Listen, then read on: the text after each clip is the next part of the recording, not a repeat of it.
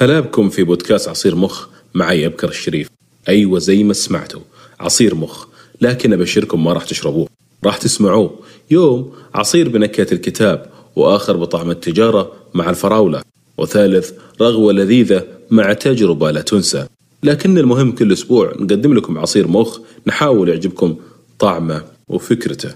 وهلا فيكم.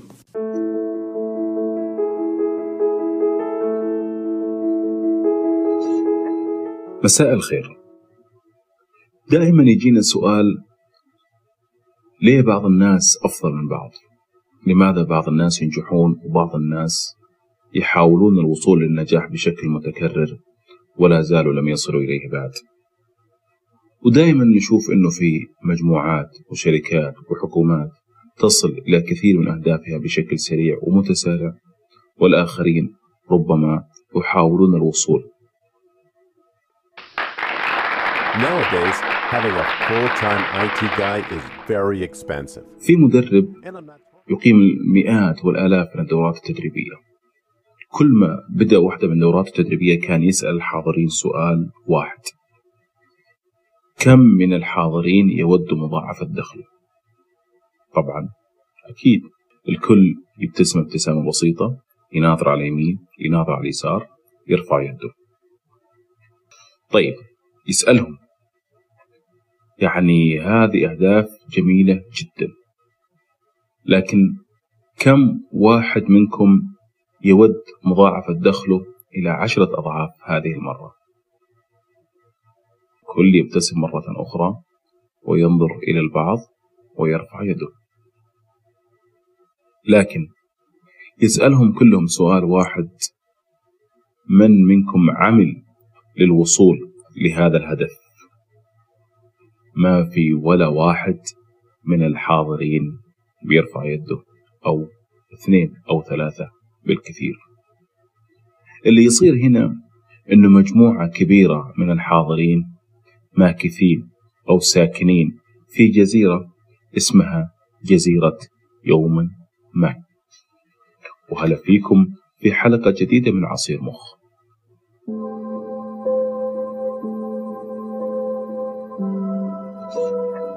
جزيرة يوم ما هي جزيرة يقطن فيها كثير من الناس.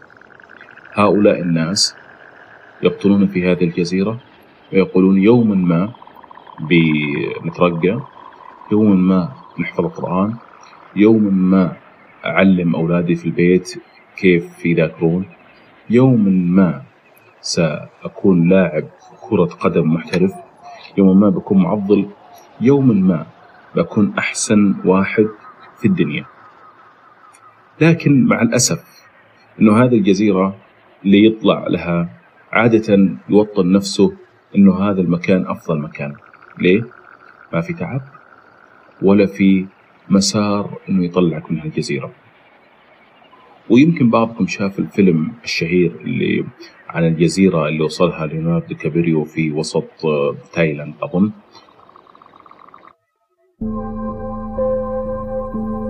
في هذه الجزيرة كان يوجد حياة كاملة بحيث إنه ما ي- اللي يوصل لهالجزيرة يوصل لحياة على قولتهم حياة أخيرة وكانت معزولة لبعض الناس أو إنها منفصلة لبعض الناس. وكان لما قالوا لأحد الساكنين في الجزيرة في الفيلم إنه بنطلعك من هالفيلم أو من هالجزيرة آه، بغى ينتحر ويقاتلهم حتى إنه ما يطلع لأنه كان يتوقع إنه مثل هذه الجنة الدنيوية التي يبقى فيها ولا يخرج منها. وهكذا حياة العائشين في جزيرة يوم ما. إن جزيرة يوم ما أنا أتوقع أنه هي المعضلة الحقيقية للتطور. يعني يوم ما سأكون سعيد، يوم ما سأكون غني، يوم ما سأكون حاصل على شهاده الدكتوراه، يوم ما سأكون متميزا في عائلتي. لكن الحصول والوصول إلى يوم ما تحتاج إلى خطوات وهذه الخطوات آه، كثير منها موجودة في كثير من الكتب وكثير منها موجودة في النصائح والتجارب وقد اطلعت على كتاب اسمه معجزة الانضباط الذاتي الانضباط الذاتي لا أعذار في مكتبة جرير.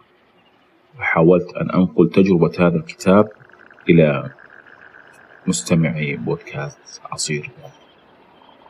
حسب الكتاب فإنه أسوأ عدوين لك هي نقطتين. العدو الأول هو الطريق السهل. تبي توصل إلى النجاح لكنك تلجأ للطريق السهل.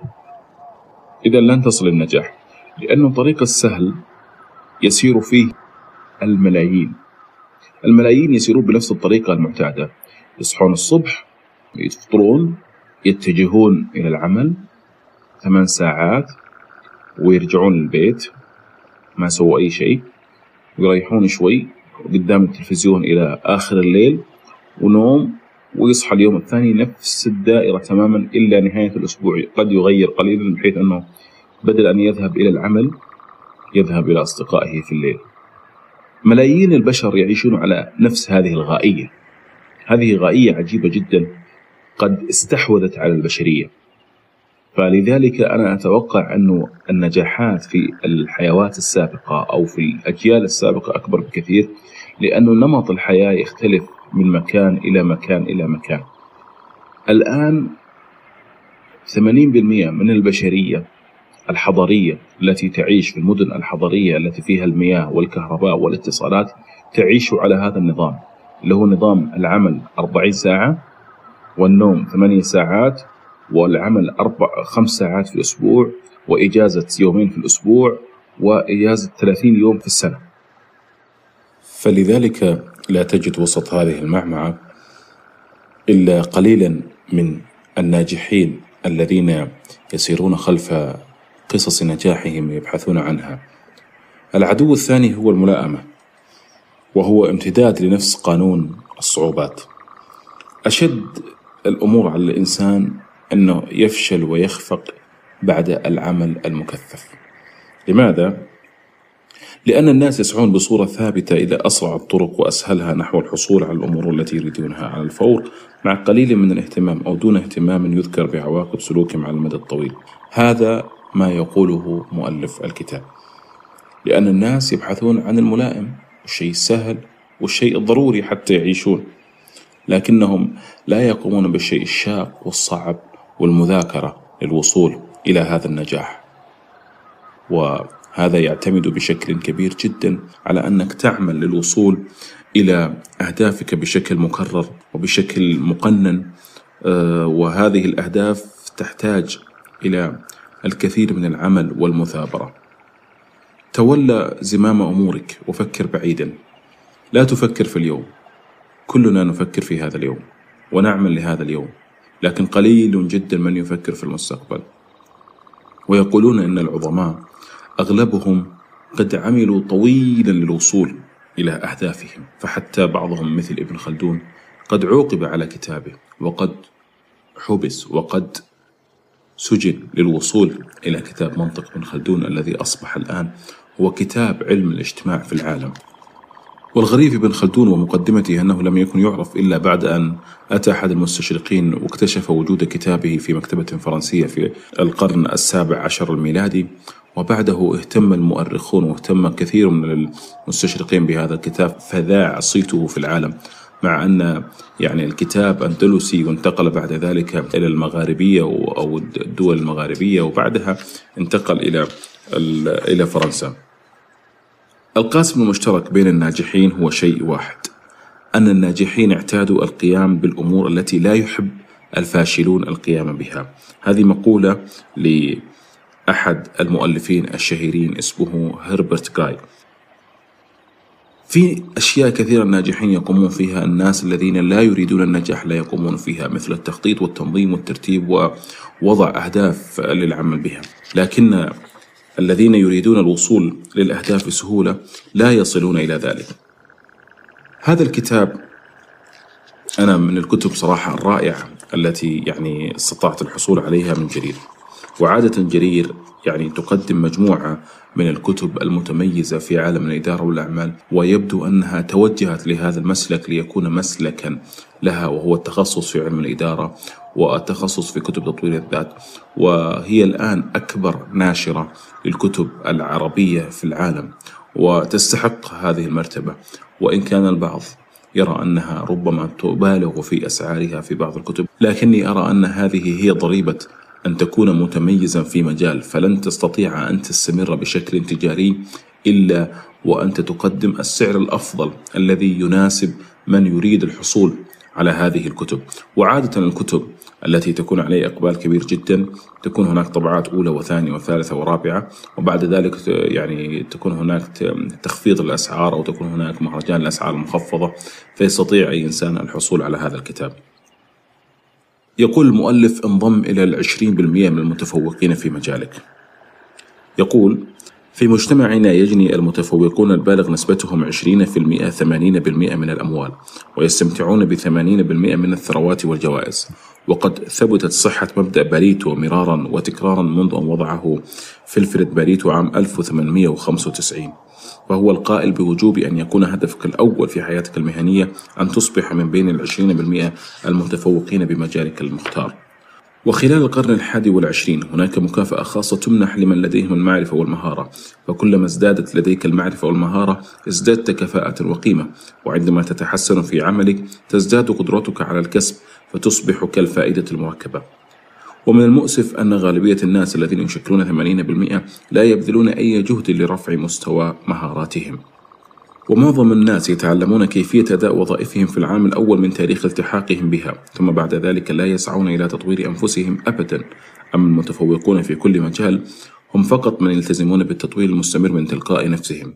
وبسبب التفاوت المتزايد في هذه القدرة المثمرة المبنية على المعرفة والمهارة والعمل الجاد يتولى المتفوقون من الناس البالغ نسبتهم 1% التحكم في 33% من أصولنا الذاتية. إن أردت أن تصل إلى أهدافك لابد أن تعرفها أولا وإذا أردت معرفتها لابد أن تكتبها. هذا قانون ثابت قانون ثابت في كل تجارب الحياة. تصور أنه لديك هدف أنك بعد شهر من الآن تكون تعرف جمل إنجليزية. طيب هل تريد أن تعرف هذه الجمل في الكتابة أو في المحادثة أو في القراءة أو في الاستماع؟ هل تريد أن تعرف هذه الجمل كاملة أو ناقصة؟ هل تريدها أسماء أم تريدها أفعال؟ فالمؤلف يقول يبدو أن هناك ثلاثة بالمئة فقط من البالغين هم من وضعوا لأنفسهم أهدافا وخططا وأن هذه النسبة هي التي تكسب أكثر مما يكسبه الآخرون البالغ نسبتهم 97 مجتمعين فما السبب في هذا؟ إن الإجابة البسيطة عن هذا السؤال هي أنه إذا كان لديك هدف واضح وخطة لتحقيقه فسيكون لديك من ثم مسار تنطلق فيه كل يوم بدلا من أن تحيد عن مسارك بسبب الاضطرابات والانحرافات أو أن تتوه أو تضل يتم تركيز المزيد والمزيد من وقتك على الطريق المستقيم يبدأ من موضعك الحالي وينتهي حيث تريد. وهذا هو السبب في أن ذوي الأهداف يحققون أكثر مما يحققه من ليست لديهم أهداف. ومما يدعو إلى الشعور بالأسى أن غالبية الناس يعتقدون أن لديهم بالفعل أهدافا ولكن ما لديهم حقا هو آمال وأمنيات غير أن الأمل والتمني ليست استراتيجية للنجاح ويمكن تعريف الأمنية على أنها هدف بلا قوة دافعة تقف وراءها. إن الأهداف التي لا تدون ولا تتطور إلى خطط تشبه طلقات الرصاص التي تخلو من البارود ويسير الأشخاص ذوي الأهداف غير المحددة في الحياة كمن يطلق النار بصورة عشوائية ولأنهم يعتقدون بأن لديهم أهدافا بالفعل فإنهم لا ينخرطون في بذل الجهد القاسي الذي يتسم بالانضباط الخاص بوضع الأهداف رغم أن تلك هي المهارة الأساسية في النجاح. في عام 2006 قامت دراسة باختيار عدد كبير من الناس ممن أخذوا تعهدات على أنفسهم في بداية العام ثم قاموا بعد ذلك بتقسيم هؤلاء الناس إلى قسمين. أما القسم الأول فهم من قطعوا هذه التعهدات وقاموا بتدوينها وأما القسم الثاني فهم من قطعوا التعهدات على أنفسهم ولكنهم لم يدونوها. بعد مرور 12 شهرا قاموا بتتبع هؤلاء الأشخاص الذين تجرى عليهم الدراسة فكان ما اكتشفوه مذهلا. فقد وجدوا أن من بين من قطعوا التعهدات على أنفسهم في بداية العام ولم يدونوها هناك 4% فقط ساروا في طريق الوفاء بها. ولكن المجموعة التي قامت بتدوينها وهو عمل لا يستغرق سوى دقيقتين وفى 44% منهم بتعهداتهم وهذا اختلاف يحقق نسبة تزيد على 1100 بالمئة من النجاح وقد تحققت هذه النسبة بفعل بسيط وهو إضفاء شكل مادي لهذه التعهدات أو الأهداف على الورق.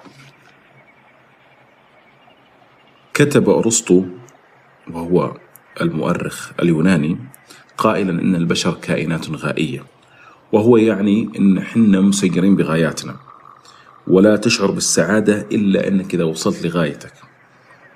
وهذه الغاية ما تتم إلا يكون عندك هدف واضح تريد أن تصل إليه. مثلا تقول أنا أريد أن أصل لهدف حفظ ألف بيت من الشعر العربي أو حل مئة معادلة رياضية أو أستطيع توليف برنامج إلكتروني متميز يقوم بحل المشكلة الفلانية. إذا وصلت إلى هذا الهدف تشعر بالشعور ممتاز. لكن أعطيك معلومة بسيطة جدا.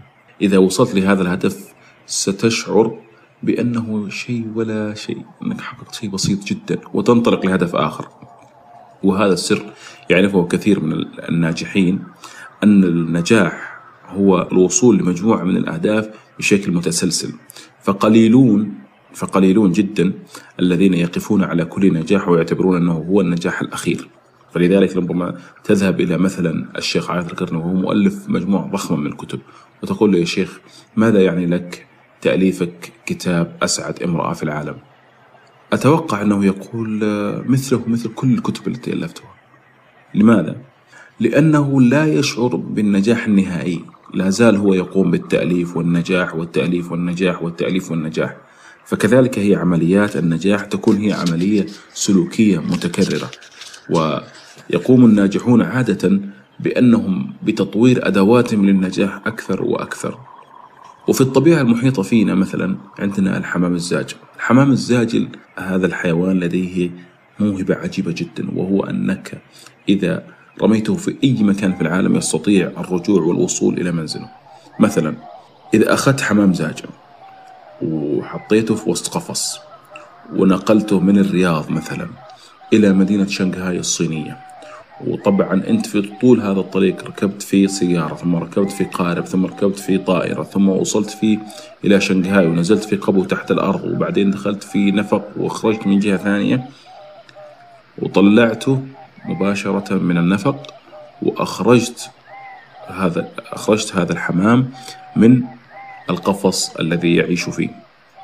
اللي يصير أن الحمام مباشرة راح يخفق بجناحيه ويطير إلى الأعلى ويدور ثلاث مرات. وبعد ثلاث مرات مباشرة ينطلق إلى بيته أو إلى مكانه المعتاد في مدينة الرياض السعودية. وبعد فترة طويلة من الرحلة يستطيع الوصول إلى منزله إذا لم تكن هناك عوائق جغرافية أو عوائق آه، عواصف أو غيرها تمنع من الوصول يصل إلى منزله بكل دقة. ولذلك هو كان الوسيلة المناسبة لإرسال الرسائل بين المتراسلين هو الحمام الزاجر. ولا زال لعلمكم حتى هذه اللحظة ترسل رسائل بالحمام الزاجر وهي تنطلق من نقطة ألف لنقطة باء ومن نقطة باء لنقطة ألف فقط لا يذهب لأي نقطة أخرى فقط يصل إلى هذه النقطة. لديك أيضا أيها البشري الرائع لديك هذه القدرة على تحديد أهدافك في عقلك وتصل إليه بدقة. إذا أنت علمت أن هذا هو هدفك الذي تريد أن تصل إليه. بحسب المؤلف يقدر معدل زيادة الدخل في أمريكا بحوالي 3% الثلاثة في المئة هذه تناسب نسبة التضخم في أمريكا. يعني زيادة الدخل مثلا راتب إنسان ما 100 يصبح ثلاثة بالمئة يصبح 103 دولار. والسبب أنه هذا هو التضخم الطبيعي فلذلك يعطون زيادة مقابل لهذا التضخم. إذا الملايين الذي ذكرناهم في موضوع الملائمة يمشون على حسب هذه النسبة الزائدة. لكن هم نادرا ما يحرزون تقدما ولديهم وظيفة يمكن وصفها بأنها فوق حد الإفلاس بقليل. ولكن الحقيقة هي أنه لا أحد أفضل منك ولا أحد أشد ذكاء منك. وإذا كان هناك من يقوم بعمله أفضل منك اليوم فهذا الأمر يبرهن ببساطة على أنه تعلم كيفية تطبيق قاعدة السبب والنتيجة في عمله وأنه قد بدأ في القيام بالأمور التي قام بها الناجحون أيضا. وأن تطبيق قاعدة السبب والنتيجة في حياتك الذاتية هو أن تتعلم وتعمل. ويعد تحقيق التميز الشخصي قرارا أنت من يتخذه أو قد تفشل في اتخاذه. ولكن في حال غياب الالتزام بالسعي لتحقيق التميز في مجالك المختار فإن أدائك يتراجع بصورة تلقائية إلى مستوى متوسط أو قد تتوسط جودته. ولا أحد يصبح متفوقا من قبيل المصادفة أو بمجرد الذهاب إلى العمل كل يوم. التميز يتطلب قرارا محددا والتزاما مستمرا. لما تبي تصير أنت متميز في مجالك أو متميز في مجال ما شوف حولك. شوف المتميزين اللي حولك. شوف الخصائص المشتركة اللي بينهم. كيف يخططون وقتهم؟ كيف ينظمون أيامهم؟ كيف يلبسون ملابسهم؟ شلون يمشون؟ شلون يتصرفون مع الآخرين؟ ما هي الكتب اللي يقرونها؟ كيف يمضون وقت فراغهم؟ من الأشخاص اللي يرافقونهم؟ وهذه النقطة مهمة جدا. إن كنت تريد أن تكون متميزا في مجال ما تحتاج إلى الاحتكاك بالعاملين في هذا المجال المتميزين بشكل مكثف جدا لتصل إلى نصف مستوى نجاحهم أو ربع مستوى نجاحهم. لأن القرين بالمقارنة يقتدي. اسألني من تصاحب أقول لك من أنت. يعني الآن إذا كنت تصاحب وهذا يحدث في مجال عملي مجموعة كبيرة من الصحفيين وتمشي معهم دائما مباشرة يقال لك أنك صحفي. أو كنت تمشي مع مجموعة كبيرة من المبرمجين يقال لك مبرمج. ولو أنت لا تعلم البرمجة ولو أنت لا تعرف البرمجة. لماذا؟ لأنك تتطلع أن تكون مثلهم وتريد أن تكون بصفاتهم. والأهم من هذا أنك تصبح بعد فترة تتحدث بلغتهم وتتكلم بمصطلحاتهم. والأجمل من هذا أنك ستقوم بنفس أفعالهم حتى وإن كانت علمية بطريقتك الخاصة. فلذلك هي أسئلة تستطيع أن تسأل بها نفسك. إذا كنت أريد أن أصل إلى حالة من التميز ما هي أسرع الطرق؟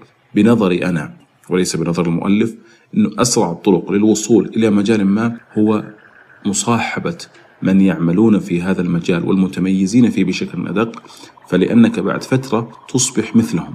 هذه أسرع طريقة. في طرق أخرى من الطرق العلمية ومن الدورات والدروس والأبحاث والمحاضرات وغيرها لكن أسرع طريقة هي مصاحبة من يعملون في هذا المجال حتى تصل إليه وفي دراسة لديفيد ماكلاند أستاذ بجامعة هارفارد يتحدث عن الموضوع. يقول أن اختيارك مجموعة مرجعية يمكنه تحديد 95% من نسبة نجاحك وإنجازاتك في الحياة وتتكون جماعتك المرجعية من الأشخاص الذين تشعر بأنهم مثلك تماما. وتميل نزعتك الفطرية إلى اختيار أنواع السلوك أنماط الملابس والآراء وأساليب معيشة الأشخاص الذين تتصل بهم وترافقهم معظم الوقت. باختصار يا صديقي حلق مع النسور. حلق مع النسور ولا تحلق مع الغربان. حياتك هي مجموعة من الاختيارات والخيارات التي تمشي بها. إن اخترت أن تبقى في الأرض مع الغربان فتبقى معه وإن أردت أن تكون مع النسور ستكون معها وستتعلم كيف تعيش هذه النسور في الأجواء العالية وفي الأرقام العالية. لكن إن كنت أردت الأرض فالأرض متاح للجميع. لكي تضمن نجاح مميز في حياتك اتخذ اليوم قرار بأنك تستثمر 5% من دخلك في النجاح. كيف يكون ذلك؟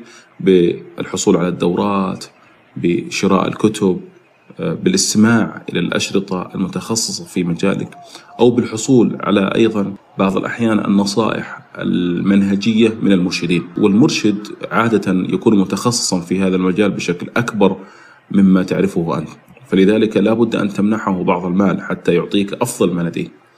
وأنا مع كثير من الإنسان يبحث عن المرشد المدفوع له للحصول على أفضل النتائج وليس النتائج المجانية. هناك نتائج مجانية تحصل عليها خاصة في المجالات العامة المجالات الحياتية لكن في المجالات المتخصصة العلمية تحتاج إلى وجود المرشد. عادة الشركات تستثمر أكثر من 20% من دخلها في تدريب وتطوير موظفينها. إحنا ما نبغى 20% اخصم منها 15% خلي 5% في حياتك. إذا استمريت أنت في استثمار 5% في حياتك بشكل دائم فإنك سترى بعد نهاية السنة أنه تبدأ في الحصول على ميزات تتجاوز أكثر من 50% إذا كان لديك دخل أو لديك عملاء أو لديك أصدقاء أو لديك أي وسيلة قياسية تستطيع أن تقيس فيها التغير الذي حصل في حياتك. في خطوات بسيطة ذكرها المؤلف لتصبح الأفضل في حياتك. الخطوة الأولى وهي خطوة أتوقع صعبة على الكثير لكن لابد أن نقولها. الخطوة الأولى اقرأ لمدة 60 دقيقة في مجال عملك كل يوم. قم بإغلاق التلفاز وجهاز الراديو ونحي عن نفسك الصحيفة جانبا واقرأ موضوعا عن مجال عملك لمدة ساعة يوميا قبل البدء في العمل صراحة المؤلف هذا شكله بيصعبها 60 دقيقة صعبة لكن أنا أتوقع أنه الإنسان إذا استطاع أن يقرأ 30 دقيقة يوميا قبل النوم أو بعد النوم أو في بين البريكات فإنه يستطيع أن يكون إنسان متميز جدا. الشيء الثاني استمع إلى البرامج التعليمية والصوتية وأنت تقود سيارتك. يا جماعة الخير من أكثر الأوقات التي تضيع في حياتنا هو وقت الانطلاق بالسيارة للعمل والعودة من العمل. أقل مدة في المتوسط يقضيه المرء ساعة يوميا في السيارة وهو ينتقل من عمله إلى بيته وهو المتوسط العالمي. أقصى مدة ساعة ونصف. لنجرب على ساعة. ساعة يوميا معناها 365 يوم 365 ساعة في السنة. أخصم منها 100 ساعة آه، إجازات آه، ظروف أشياء يبقى 250 ساعة في الأسبوع. 250 ساعة هذه معدل جامعة كاملة دراسة جامعية كاملة معدل أترام كاملة في الحياة. مادة كاملة إذا كان لديك موهبة التقاط آه، الدروس العلمية بالأذن فإنك تستطيع الحصول على مستوى كامل في مجال معين تريده فقط عبر الاستماع عبر الأذن فقط من دون الاحتياج لأي ضرورة أخرى أو لأي ظروف أخرى. فلذلك أنا أتوقع أنه الإنسان الذي يستطيع الاستفادة من وقت القيادة في السيارة يستطيع الاستفادة بشكل كبير جدا من حياته. الأمر الثالث حسب المؤلف قم بحضور دورات تعليمية وندوات تتعلق بمجالك بصورة منتظمة. ابحث عنها. خذ دورات تعليمية عبر الإنترنت وأنت في منزلك.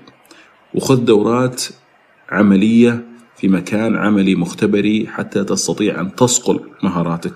وأيضا تمنحك أفكار مهمة والأهم من هذا نرجع للنقطة الأولى أنها تبني لك شبكة علاقات مميزة في هذا المجال. ما في مثل قوة التعلم المضاعف. مثلها هي مثل قوة الاهتمام المتضاعف. مذهلة جدا. كل ما ازددت تعلم كل ما ازدادت قدرتك على التفهم كل ما ازدادت قدرتك على تحسين وظائف العقل كل ما ازدادت قدرتك على أنك تستطيع استيعاب الكثير من المشاكل والكثير من الأمور التي لا يستطيع أن يفكر بها من لم يتعلم أو من حصل على هذه المهنة أو حصل على هذه التجربة بطريقة عرضية. لا تكف أبدا عن التعلم والتقدم. والقرآن أول كلمة أنزلت في القرآن. اقرأ. هذه مسيرة حياة. هذا نظام حياة. من استطاع أن يقرأ بشكل مكثف جدا في مجال عمله أو يستطيع أن يقرأ بشكل عام في مجالات مختلفة أنا أضمن له أنه سيكون الأفضل. إن لم يكن في مجال عمله سيكون الأفضل في المجالس سيكون الأفضل في العلم سيكون الأفضل في الجاذبية. التي تحيط به. ولذلك عندما نرى بعض العلماء الشرعيين أو نرى بعض العلماء المتخصصين في مجالات متخصصة عندما تراه يتكلم ويسهب في الكلام تعجب. تعجب من أين أتى بهذه المعلومات؟ إنها القراءة. إنها القراءة. إنها القراءة. من أجمل ما كتب المؤلف في كتابه هذا ودائما أصور هذه الصفحة وأنسخها وألصقها وأرسلها لكل الزملاء أن ساعتين يوميا في حياتك تنقلك بشكل أفضل بشكل كبير جدا. ساعتين يوميا توصلك إلى القمة. اسمع. لقد أظهرت التقديرات أن كل ما تحتاجه إلى استثمار من وقتك هو ساعتان إضافيتان كل يوم وذلك حتى تنتقل من المستوى المتوسط إلى المستوى المتقدم. ويمكن لساعتين إضافيتين فقط يوميا أن تحولك من الخوف بشأن الأمور المالية طوال حياتك إلى أن تصبح واحدا من أعلى الأشخاص دخلا في حياتك. قد يسأل الناس على الفور كيف أوفر ساعتين إضافيتين كل يوم؟ إن الأمر غاية في البساطة. خذ قصاصة من الورق وقم بأداء العملية الحسابية التالية. احسب عدد ساعات الأسبوع. سبعة أيام مضروبة في 24 ساعة تساوي 168 ساعة. وإذا قمت بطرح 40 ساعة من العمل و56 ساعة من النوم فيتبقى لديك 72 ساعة. وإذا طرحت ثلاث ساعات من اليوم وهو ما يعادل 21 ساعة من الأسبوع وذلك مقابل الوقت المستهلك في الاستعداد والذهاب والعودة من العمل فسيتبقى لديك بعد ذلك 51 ساعة كوقت فراغ يمكنك التصرف فيه كيفما تشاء. وإذا استثمرت ساعتين يوميا في نفسك أي 14 ساعة في الأسبوع فستظل لديك 37 ساعة متبقية وهذا مقدار من وقت الفراغ يزيد على خمس ساعات يوميا. إن كل ما تحتاج إليه هو تخصيص ساعتين يوميا لكي ترتقي بنفسك من معدل الأداء المتوسط إلى معدل الأداء المتفوق في أي مجال عمل تختاره. هذه من أجمل الأفكار التي تحدث عنها المؤلف بشكل مطلق وأستطيع أن أقول أن الذي يستطيع أن يوفر يوميا ساعتين للقراءة والكتابة والتخطيط وأيضا الاستثمار في النفس فإنه يستطيع أن يغير حياته بشكل أفضل بشكل كبير جدا ودائما أقول أن القرار هو قرارك أنت وليس قرار أي طرف آخر. قرارك أنت في البحث عن الأفضل قرارك أنت بمصاحبة الأفضل. والأهم من هذا أنك تبحث عن الأفضل لذاتك. قراءة ممتعة وعصير مخ ممتاز. شكرا.